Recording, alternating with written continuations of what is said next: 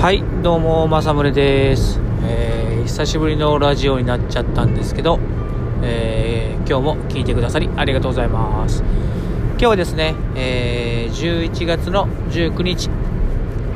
です。で今は、え、静岡県の浜松からの帰りの車の中なんですけども、え、実は今日その浜松の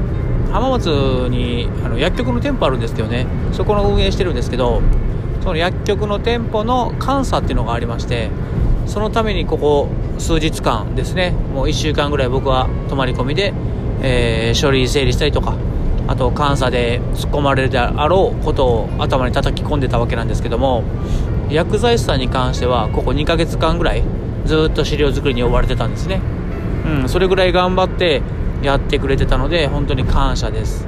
で僕の法人戦略の仲間にもねあの薬剤師さんが元薬剤師さんかな薬剤師さんだけど今は薬剤師さんの仕事をしてない方がいるんですけど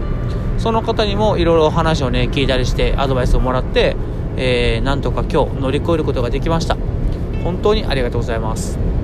で法人戦略のメンバーの皆さんにはね、えー、僕缶詰状態だったんで返事が返せなかったりとかねメールが遅かったりあとフル外注のねあのシステムがあるんですけどそっちが遅くなっちゃったりしてえー、ご迷惑をおかけしちゃったりしたんですよね。悪かったなと申し訳なかったなと。はいでもねあのー、皆さんすごい理解のある方ばかりで応援してくれてます。嬉しいですね。はいってことで今、えー、やっと自宅の方に帰ってるんですけど明日明後日ですですね。あの僕がこんだけ忙しいの分かってたんであの釣り用の車を買ったのをもう車さんに知り合いの車さんに任して車検受けるところまで頼んだんですよ。なので明日明後日にはそれが仕上がってくるんでそっちのねえー、て言うんですかこれから釣り仕様に変更していく動画とかも撮れたらいいなと思ってます。うん。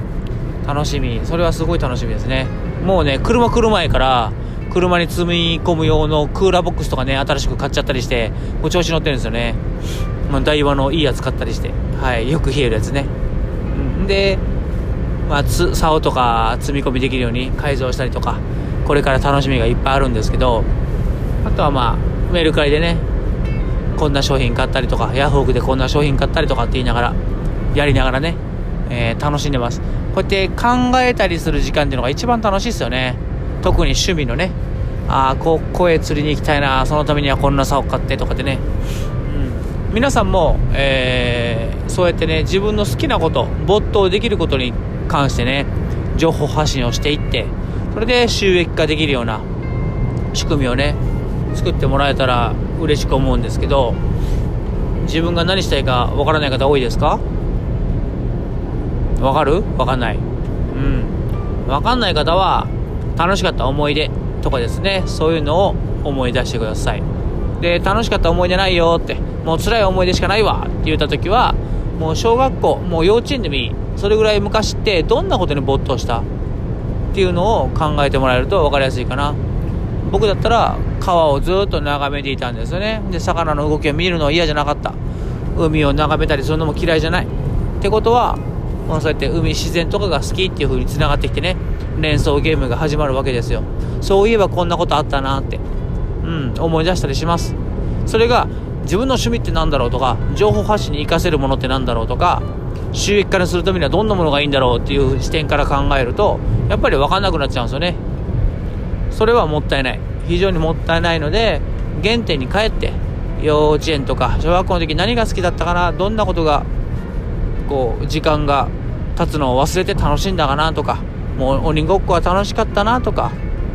そんなんでもいいんですよ。そんなとこからねいろいろあるんですよ。僕だったらめんこがめんこって分かってますか？め,、ね、めんこあの地面にパチンって叩きつけて相手をひっくり返したら取れるもらえるってやつね。めんこが好きだったんですよ。めんこを改造するするのって知ってます？ろうそくのろうを溶かして、えー、薄くねめんこに貼り付けると重さが増す増すじゃないですか。それで強化して強くしたりとかね。そういう改造をしたりするのが好きでした。だからそれの延長線上で僕は、えー、手先が器用になってえー、いろいろんな仕事がねできるようになったんですけどこれからねその自分の車の改造とかするのも僕のオリジナルのもの作ったりして、えー、紹介していこうかなと思ってるんですよね。DIY 商品っていうんですか、